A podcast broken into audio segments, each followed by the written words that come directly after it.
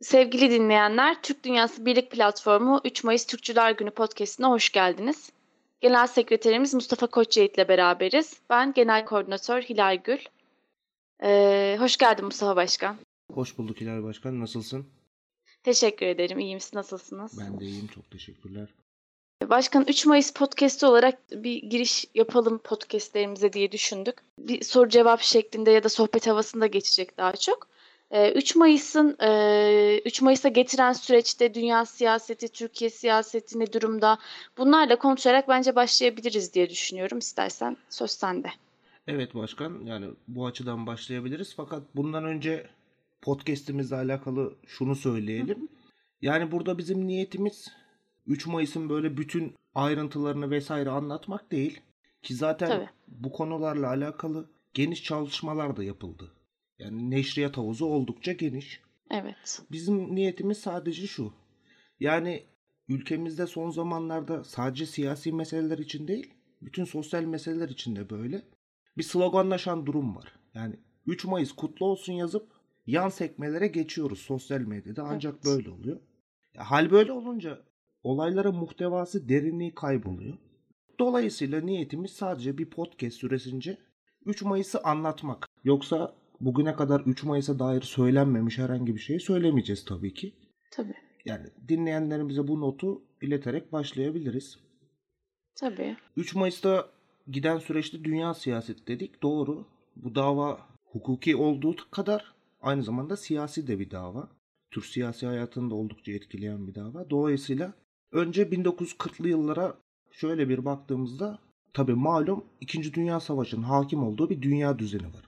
Evet. E, dolayısıyla Türkiye'nin de bu 2. Dünya Savaşı'ndan uzak kalma, dahil olmamak gibi asli bir stratejisi var. Gerek iç politikadaki, gerekse dış politikadaki tavırları da Hı. bu ana eksende aslında hareket ediyor. Tabii 2. Dünya Savaşı'nda savaşın başlarında Almanya ile bizim dostluk anlaşmalarımız var. Bazı pakları imzalıyoruz. Evet. Ve malum savaşta Almanya'nın lehine işliyor aslında. Yani dolayısıyla Hı. Türkiye'nin buradaki tavrı biraz daha komünizme uzak. Fakat ilk başlarda evet. Evet. Yani Almanya'ya daha yakınız diyebiliriz. Hatta Almanya ile yapılan bazı maden anlaşmaları var. Karşılıklı iyi ilişkiler var Nazi Almanyası ile Türkiye arasında. Evet. Fakat savaşın dengesi değiştikten sonra yani İbre biraz daha Sovyetlere döndükten sonra Türkiye'de yine aynı politika gerekçeleriyle bazı tavırlar almayı uygun görüyor ve Sovyet Rusya'nın resmi ideolojisi olan komünizme doğru bir meyil başlıyor Türkiye siyasetinde. Devlet kademesi. Evet. Bunun sonucunda da aslında devlet kademesine komünistlerin yerleştirilmesi süreci başlıyor bir nevi. 3 Mayıs'a giden sürecin aslında perde arkası bu. Tabi bunun üzerine Nihal Atsız sahibi olduğu Orhun dergisinde dönemin başbakanına bir açık mektup yazıyor. Şükrü Saracoğlu'na. Evet. E, bunu da Şükrü Saracoğlu'na hatta yazmasının sebebi 1942 yılında e, Şükrü Saraçoğlu mecliste bir konuşma yapıyor ve biz Türk milliyetçisiyiz, Türkçüyüz. Bunun aksi düşünülemez tarzında beyanlarda bulunuyor bildiğim kadarıyla. Evet. Onun üzerine atsız böyle bir çıkış yapıyor. Evet. Mektubun dönemin başbakanına atfedilmesinin sebebi tabii bahsettiğim bu konuşma. Yani Evet. hatta atsız yine mektubunda da bu durumu açıklıyor sadece Türkçe olduğunu söyleseniz bu mektubu size yazmazdım. Başbakan olduğunuz için de bu mektubu size yazmıyorum. Hem Türkçe olduğunuzu ifade edip hem de başbakanlık görevinde bulunduğunuz için bu mektubu size evet. yazıyorum şeklindeydi. Alelade bir şikayet durumu değil Atsız'ın yaptığı. Evet. Yani madem ki hem Türkçü ve başbakansınız bunun gereğini yapın. Bu temada yazılmış bir mektup aslında bu. Bir ay sonra Atsız bir mektup daha yazıyor. Mektubun teması yine aynı. Bu sefer tabii biraz daha sert eleştiriler var ve dönemin komünist yöneticilerini aslında bir nevi ifşa eden bir mektup bu. Yani her iki mektubun da oldukça uzun olması sebebiyle evet. yani bir podcast'te okumak zamanımızı çok alacak. O yüzden okumayalım ama teması bu. Tabii evet. bu hükümet bu duruma hemen reaksiyon oluyor. İkinci mektubun yayınlanmasından 3 gün sonra 4 Nisan'da Atsız'ın görev yaptığı okuldan dönemin Milli Eğitim Bakanı Hasan Ali Yücel'in emriyle görevi son veriliyor. Ve yine hemen arkasından yine Hasan Ali Yücel ve Ulus gazetesinin başyazarı Falih Rıfkı Atay ikinci mektupta Atsız'ın oldukça sert şekilde eleştirdiği Sabahattin Ali'ye bir hakaret davası açması yönünde telkinde bulunuyor. Ve bu dava Evet. açılıyor. 3 Mayıs'a giden süreç aslında bu bahsettiğimiz hakaret davasıyla başlıyor. Dava Ankara'da görülecek. Hüseyin Nihal Atsız İstanbul'da ikamet ettiği için Ankara'ya iki gün öncesinden gidiyor 24 Nisan'da. Aslında bu davanın Türk milliyetçileri tarafından sahiplenildiği Atsız'ın Ankara'ya geldiğinde kendisini gösteriyor. Çünkü Atsız Ankara tren garına geldiğinde yüzlerce Türk milliyetçisi Atsız'ı burada karşılıyor. Ve nitekim 26 Nisan'da da dava başlıyor. Atsız'a destek Hı hı. için karşılamaya gelen kalabalıktan çok daha bir kalabalık adliye binasında mahkemeye katılıyor. Mahkeme sabah başlaması öngörülen bir mahkeme fakat kalabalık esnasında çıkan bir arbede sebebiyle mahkeme öğleden sonra erteleniyor. Hatta burada Sabahattin Ali arbededen kendisini camdan atarak mahkeme salonundan Evet. çıkıyor.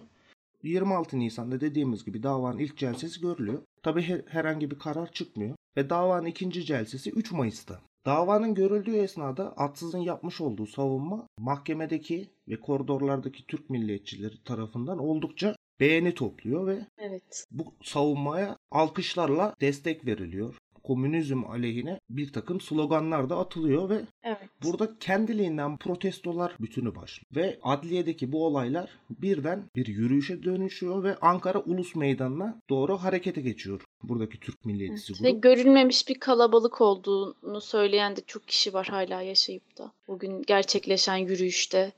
3 Mayıs'ın zaten en büyük önemi burada. Önceden Hı hı. planlanmış herhangi bir yürüyüş değil. Evet. Yani herhangi bir dergi, herhangi bir afişle 3 Mayıs'ta saat 12'de şurada buluşuyoruz, şuraya yürüyeceğiz gibisinden bir önceden planlanmış Hazırlıklı. durum yok. Bir hazırlık yok. Evet. Yalnızca oradaki hakaret davası esnasında Atsız'ın düşüncelerini ifade ederken yapmış Hı hı. olduğu hitabetin etkisiyle oluşan bir durum bu. Ulus Meydanı'ndaki gösterilere baktığımızda burada yalnızca komünistler ve komünizmi telin mitingi havasında geçiyor. Herhangi bir taşkınlık ve arbede durumu yok. Konuşmalar yapılıyor. Olayın içeriği bu sadece. Hı hı. Fakat hükümet burada oldukça sert bir tavır alıyor. Kalabalığa müdahale ediyor. O gün yakalananlar tutuklanıyor. Hatta sonrasında orada tutuklanmayan kişiler de eğer katıldıkları tespit edilirse daha sonradan tutuklamaları gerçekleşecek ve bazı işkencelere maruz kalacak. Evet.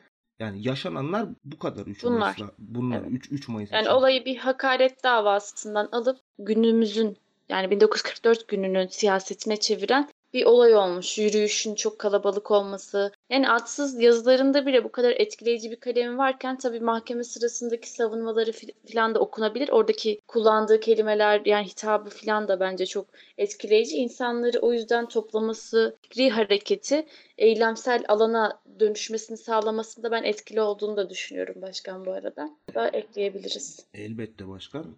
Sorgu ve savunmalar demiştin. Evet. E, Yeri gelmişken açalım. Yavuz Bülent Bakiler tarafından neşredildi Hı hı. dönemin bütün sorgu savunmaları. Dileyen arkadaşlarımız da edinip okuyabilirler. Fakat hakaret davası yine devam ediyor. Bu sefer 6 gün sonra 9 Mayıs'ta davanın 3. celsesi görülecek. Evet. Ve bu davanın 3. celsesinde karar duruşması mahiyetinde oluyor ve karar çıkıyor. Karar şu. Atsız Sabahattin Ali'ye vatan haini dediği için 4 aylık hapse ve 66 lira 60 kuruşluk para cezasına mahkum ediliyor. Evet. Böylece hakaret davası burada sonuçlanmış oluyor diyebiliriz. Fakat Evet. baştan beri söylediğimiz gibi olayın yalnızca bir hakaret davası olmadığı meydana çıkıyor. Atsız davadan sonra Ankara'dan İstanbul'a gitmek üzere otelinde hazırlanırken tutuklanıyor. Hı hı. Atsız'ın tutuklanma gerekçesi ise 3 Mayıs olayları. Evet. Atsız tutuklandıktan sonra Atsız'ın bütün mülklerinde aramalar gerçekleştiriliyor. Hı hı. Ve o dönem artık Atsız'la kim mektuplaşmışsa, kim haberleşmişse herkes bir nevi baskı altına alınıyor ve Evet. dönemin önde gelen Türk milliyetçilerinde tutuklamalar başlıyor. Yani tutuklama Atsız'dan artık Türkiye genelinde yayılıyor diyebiliriz. Yayılmaya başlıyor. Evet. Evet. Artık bundan sonrası dönemin Türk milliyetçilerine karşı tırnak içerisinde bir operasyon düzenleniyor. Bundan 9 gün sonra yani bu atsızın tutuklanmasından 9 gün sonra da 18 Mayıs 1944'te hükümet resmi bir yazıyla Orhun dergisinin imtiyaz sahibi olan Hüseyin Nihal Atsız'ı Evet. bir çete lideri olmakla suçluyor ve hükümetin bahsettiği çete ırkçı ve Turancı görüşlere sahip aynı zamanda da rejimi yıkma gayesi taşıyor. Burada aslında belki de Türk milliyetçileri Cumhuriyet tarihinde darbeci ilan edilen ilk Evet. siyasi gruptur diyebiliriz belki de. Oysa yani Naziler ya da Almanya diyelim savaşın seyri o yönde ilerlerken hiç kimsenin Türk milliyetçiliğiyle bir derdi yoktu. Irkçı olarak da nitelendirilmiyordu kimse. Ama işler değişince hükümet politikası olarak bizler birden darbeci olduk maalesef. Zaten bunun bir plan program etrafında gerçekleştiği belli. Özellikle 18 Mayıs tarihi seçilmiş olsa gerek resmi tebliğ için. Çünkü bir gün sonra 19 Mayıs ve bu Evet. sefer dönemin Cumhurbaşkanı İsmet İnönü Gençlik ve Spor Bayramı dolayısıyla bir konuşma gerçekleştirecek. Bu konuşmasında Türkçülük ve Turancılık fikirlerini hedef tahtasına oturtuyor. Hı hı. Yine bu konuşmada internette bulunabilir. Dileyen arkadaşlarımız okuyabilir. Özetle şu söyleniyor. Irkçı ve Turancı fikir ve bu fikirlere sahip kişiler için fesat ifadesini kullanıyor. Ve vatanımızı bu fesattan savunacağız, kurtaracağız şeklinde ifadeleri var. Tabi bu işin hükümet tarafı, işin medya tarafında, kamuoyunu yönlendirme tarafı da Ulus Gazetesi tarafından yapılıyor. Burada da malum Falih Rıfkı Atay oldukça geniş bir yer ayırıyor bu duruma ve sürekli olarak Türkçülük ve Turancılık fikirleri hedef tahtasında yazılarında Türk milliyetçiliğine karşı bas- basında da bir cephe açılmış durumda. Resmi olaylardan sonra Türkiye çapında tutuklu bulunan herkes İstanbul'a gönderiliyor. Yani mahkeme süreci başlayacak ve bu mahkeme süreci başlarken yapılan sorgularda akıl almaz işkenceler var. En hafifi aç bırakmak ve falakadan başlıyor. Bunlar bile başlı başına zaten bir insanlık suçu olması gerekirken bunlar en hafif uygulanan işkenceler aslında. Evet. Ve bu işkencelerin boyutu mezarlık diye tabir edilen bir hücreler var. Bu hücrelerin içerisinde Evet. lağım boruları geçiyor. Oldukça rutubetli ve bunun yanında tabi lağım borusu olması sebebiyle kokulara maruz kalıyorlar. Bu şekilde tutuklulukları devam ediyor Türk milliyetçilerinin. Bunun Evet. yanında tabutluk olarak nitelendirilen ayrı bir hücre var. Bu tabutlukta aslında isminin hakkını veren bir yapıda. Yani dik hale getirilmiş bir tabuttan farksız. İçerisine yalnızca bir Evet. İçerisine yalnızca bir insan girebiliyor ve başka herhangi bir hareket alanı yok. Tabutluğun üst bölümünde 1500 mumluk ampuller var. Hatta bu ampullerin de yurt dışından özel olarak getirildiği söyleniyor. Hatta bu sabutlukların fotoğraflarını da görebilirler isterlerse arkadaşlar Google'dan aratarak. Yani dik vaziyette duran bir tabuttan hiçbir farkı Evet. yok. Yani dava başlayana kadar yaklaşık olarak 6 ay Türk milliyetçileri bu ıstıraplara Hı hı. maruz kalıyor. Ve 7 Eylül 1944'te tam ismiyle ırkçılık ve Turancılık davası başlıyor.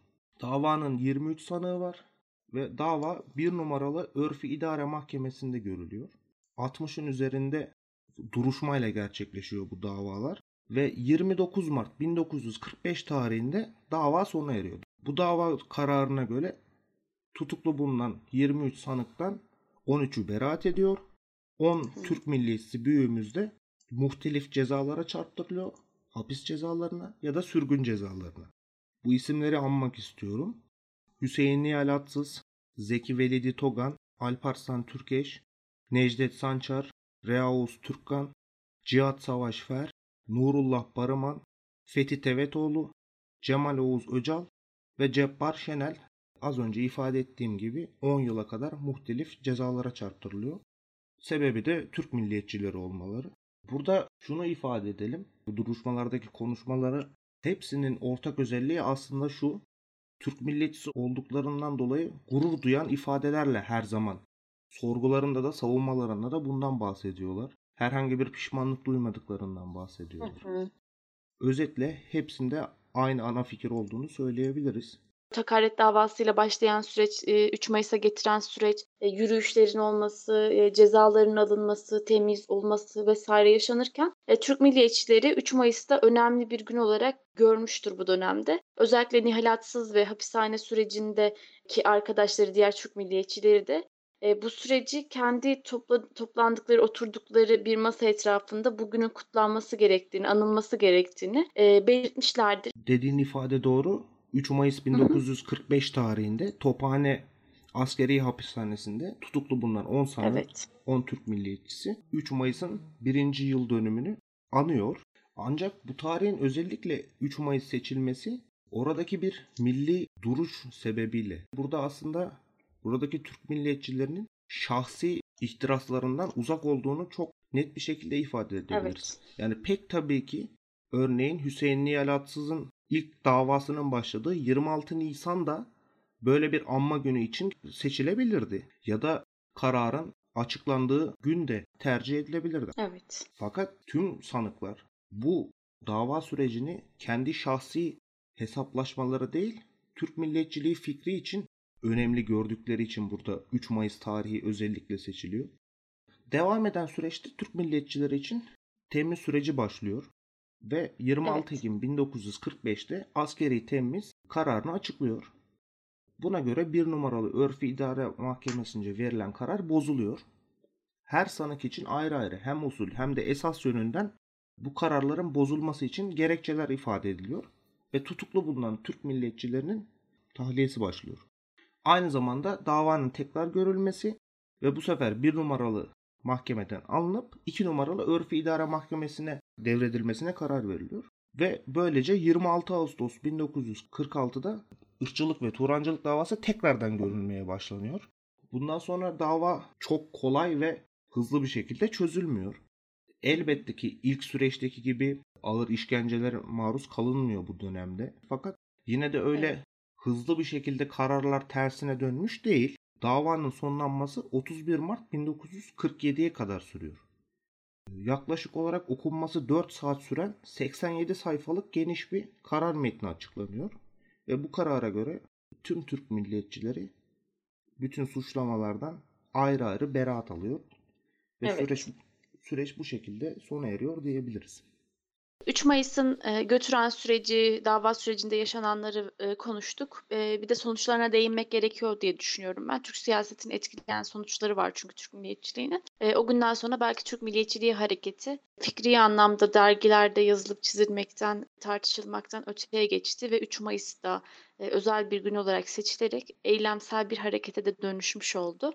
Sonuçlarını nasıl değerlendirmeliyiz sence başkan? Sonuçlarından birisi doğrudan doğruya Türk milliyetçiliği tarihiyle alakalı bir durum. Yani Türk Evet. milliyetçiliğinin yönünü ve seyrini değiştirmiş bir olay bu. Osmanlı'nın son döneminden itibaren sistemli bir Türk milliyetçiliğinden bahsedebiliriz ve o dönemden 3 Mayıs'a kadarki bütün süreçte Türk milliyetçiliği fikri dar bir kesim tarafından Hı hı.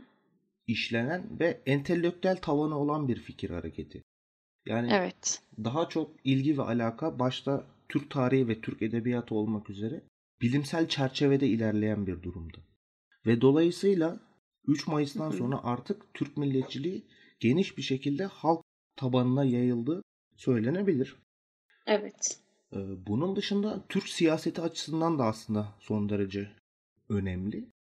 Şöyle ki Cumhuriyet tarihinin ilk muhalif hareketidir diyebiliriz.